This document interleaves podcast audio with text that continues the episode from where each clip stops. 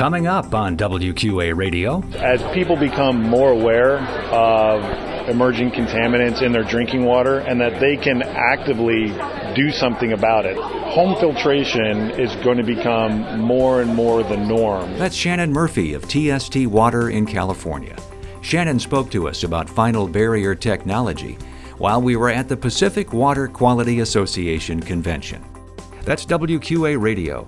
Hear it now by going to wqa.org/blog.